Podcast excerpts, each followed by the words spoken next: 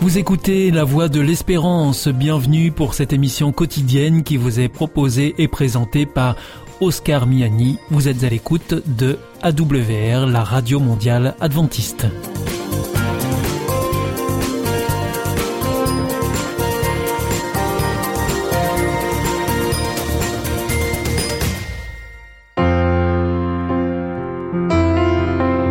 Rencontre autour de la parole, une prédication enregistrée en public en l'église adventiste de Collonges-sous-Salève. Aujourd'hui, la prédication vous est présentée par Virginie Potier sur le thème Un de plus.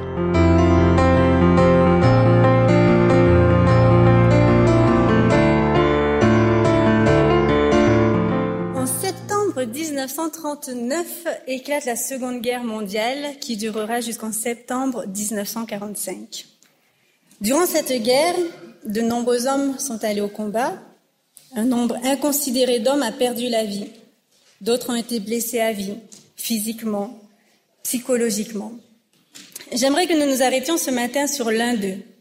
En avril 1942, un certain Desmond Doss, fils d'un ancien soldat de la Première Guerre mondiale, s'engage volontairement dans l'armée, mais refuse de tuer et même de porter une arme au combat en raison de ses croyances adventistes. Ce qui ne va pas lui faciliter, la vie, bien sûr. Dès le départ, alors qu'il est en formation, il doit faire face à l'incompréhension, la violence, voire la haine de ses camarades de l'armée.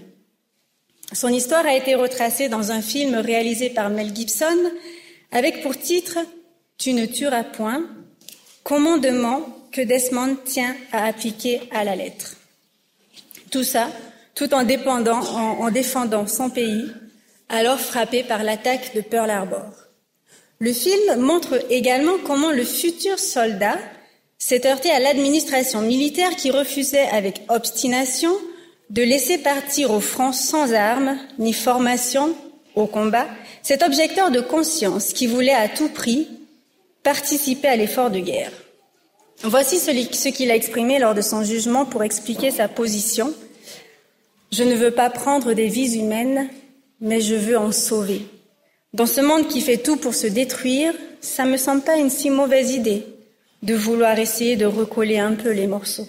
Desmond Doss a donc suivi une formation pour devenir infirmier et a été envoyé au Japon en 1945. Après s'être déjà illustré lors de la bataille de Guam l'année précédente.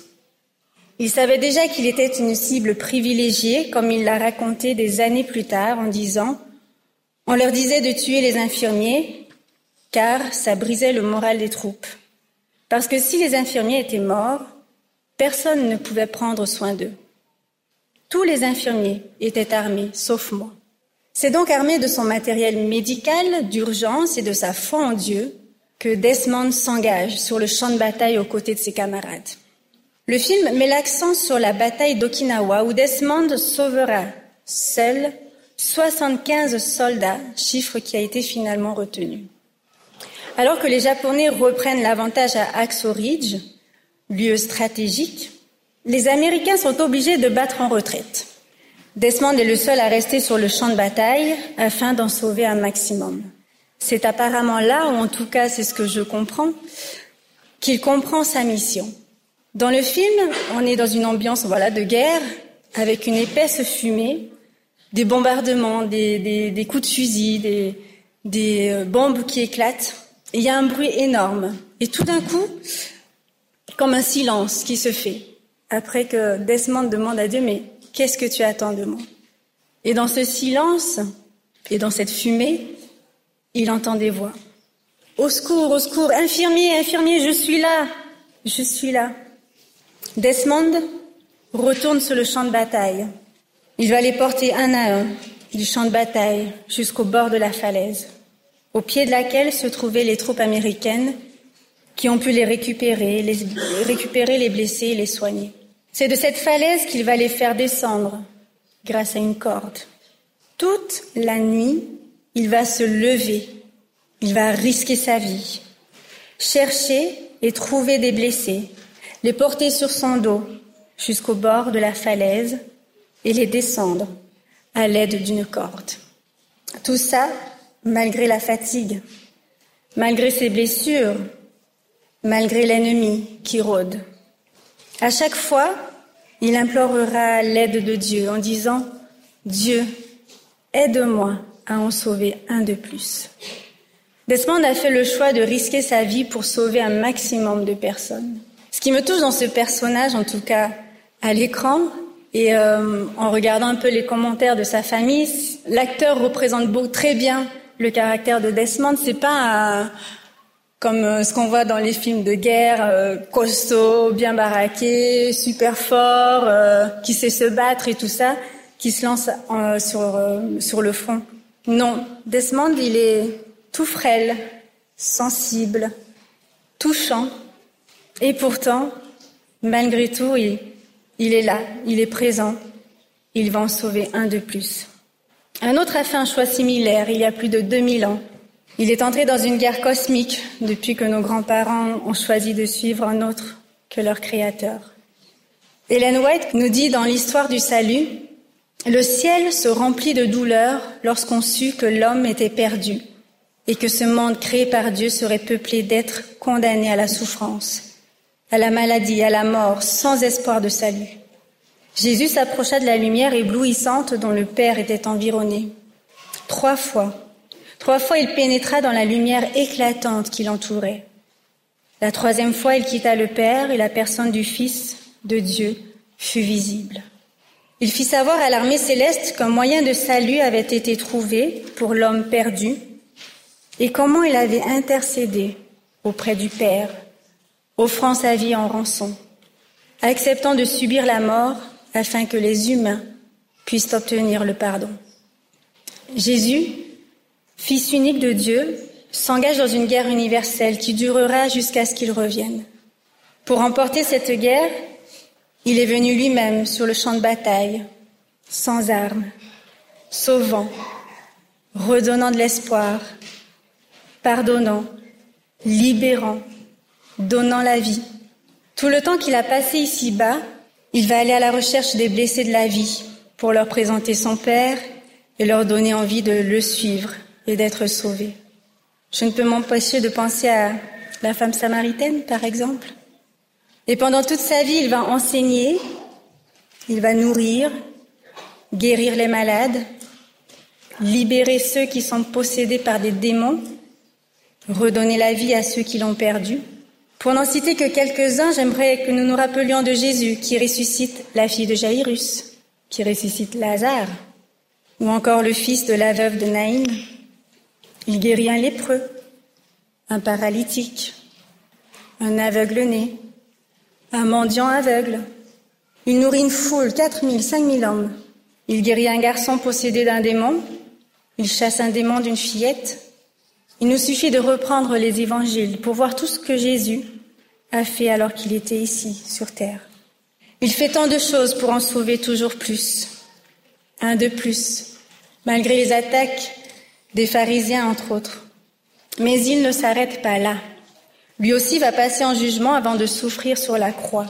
Lui aussi sera battu, maltraité, insulté, rejeté, rabaissé. Mais à aucun moment, il ne perdra de vue sa mission, celle de sauver l'homme en lui permettant d'accéder au Père, au salut. Comme Desmond porte ses camarades sur son dos, Jésus, Jésus va porter sa croix pour en sauver plus d'un. Il garde en vue sa mission, offrir sa vie en rançon, accepter de subir la mort afin que les humains puissent obtenir le pardon. Jésus s'est engagé librement dans cette guerre par amour pour l'humanité. Sa vie n'a pas été facile, il n'a pas toujours été très bien accueilli, et vers la fin de sa vie ici-bas, il a subi les pires maltraitances. Malgré cela, il s'est relevé, allant jusqu'au bout. Ses blessures étaient pourtant profondes, plus que douloureuses. Il était fatigué à cause du sang qu'il perdait, de la faim, de la soif, mais aussi du poids du péché, de l'humanité qui pesait sur ses épaules. Il est tombé, mais il s'est relevé à chaque fois.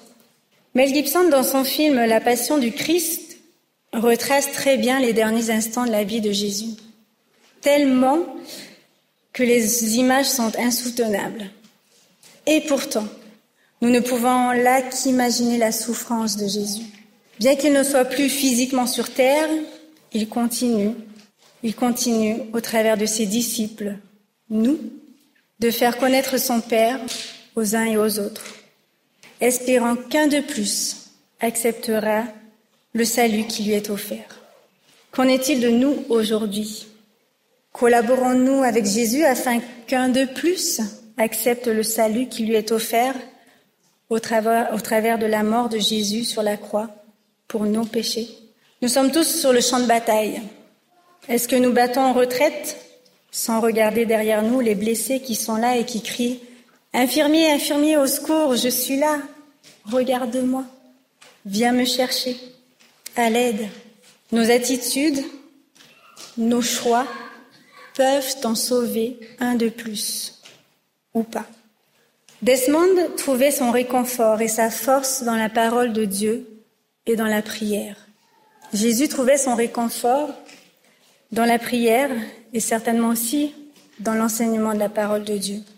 Nous connaissons tous le secret pour avancer dans la vie et pour venir en aide aux uns et aux autres, à ceux qui en ont besoin. La parole de Dieu et la prière. J'ai personnellement eu plusieurs phases dans ma vie. J'ai eu mes phases de désespoir, de doute, de révolte, où je me suis beaucoup fermée aux autres sans me rendre compte que c'était finalement un Dieu que je me fermais. Tout ça parce que blessée du comportement des gens, blessée d'avoir le sentiment que les gens se servaient uniquement de ma gentillesse et de ma générosité, sans même me voir vraiment, sans chercher à me connaître. Blessée de ressentir qu'on ne m'acceptait que parce que je donnais, parce que j'étais là quand on avait besoin de moi. Blessée parce qu'on m'a fait croire qu'on m'aimait et qu'au final, on m'a laissé tomber sans crier gare. Ces moments-là correspondent exactement au moment où j'ai été le moins en communion avec mon Dieu, où je l'ai le moins prié, où j'ai le moins lu sa parole. J'ai réalisé que j'ai commencé à donner plus d'importance à mes blessures le jour où j'ai commencé à donner plus d'importance à un homme dans ma vie.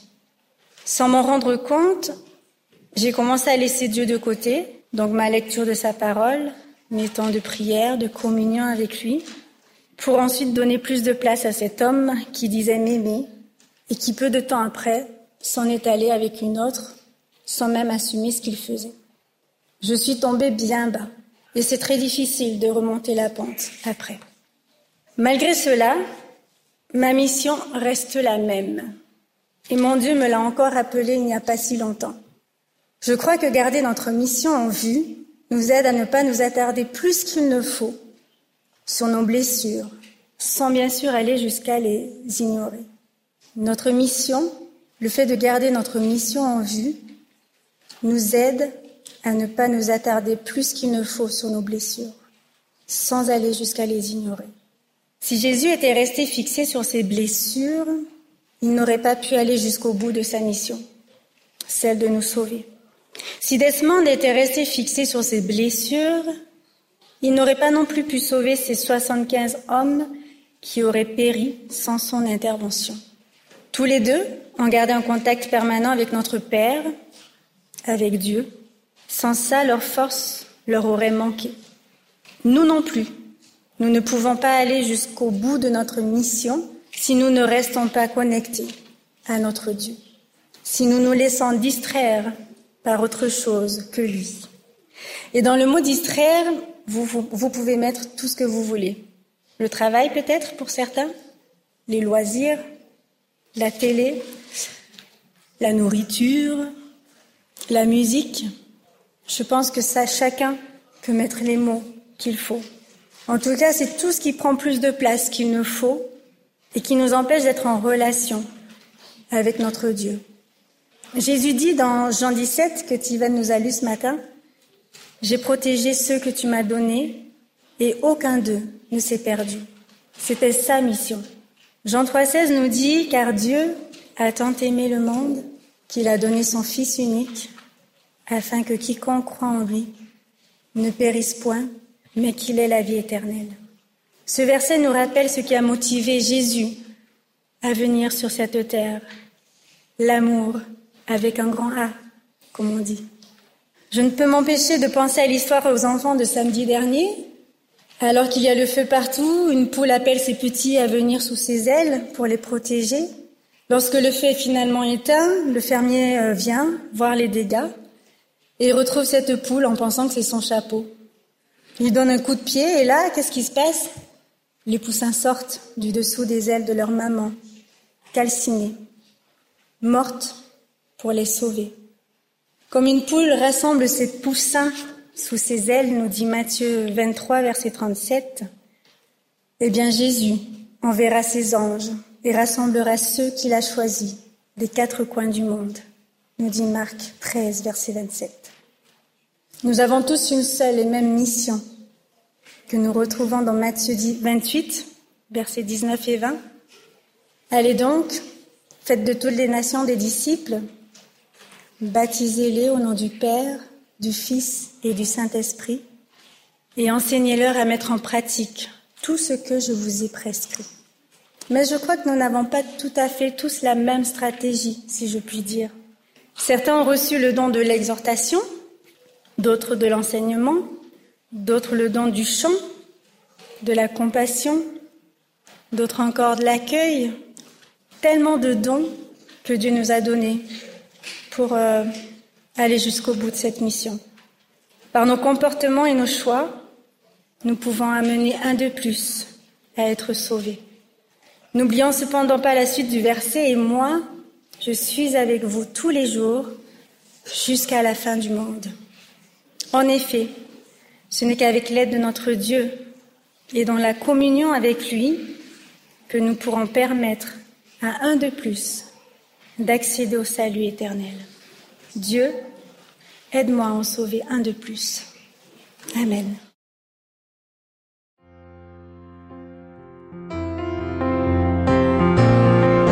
C'était Rencontre autour de la parole, une prédication de Virginie Potier, une émission proposée en partenariat avec l'Église adventiste de Collonges-sous-Salève.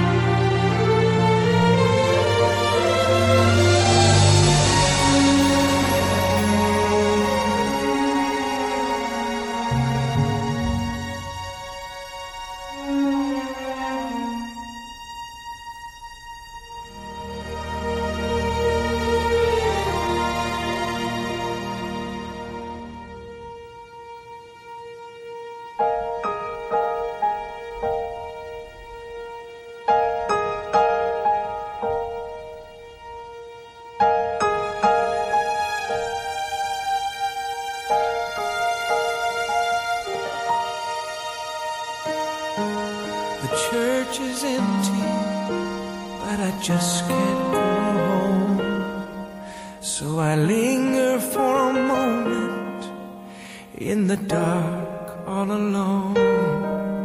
And I'm so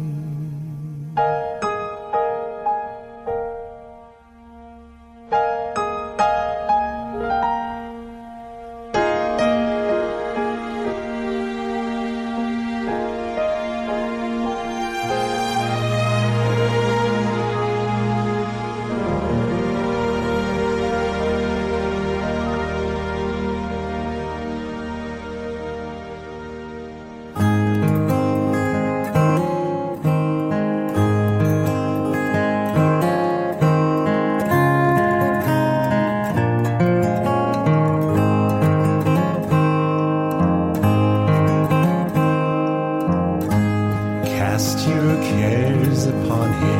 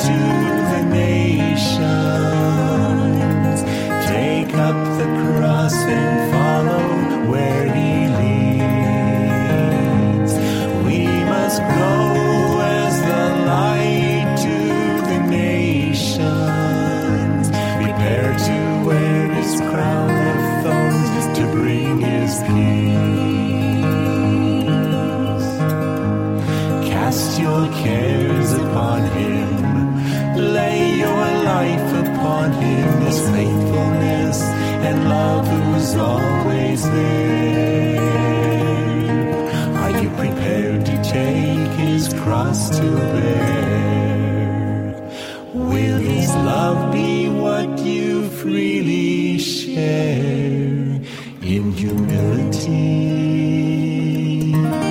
Cast down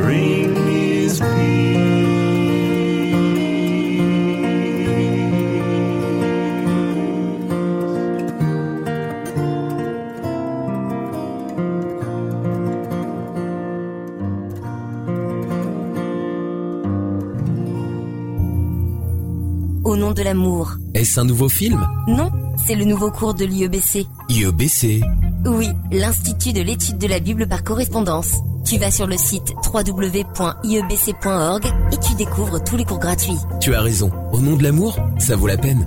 Ce cours m'a vraiment interpellé. www.iebc.org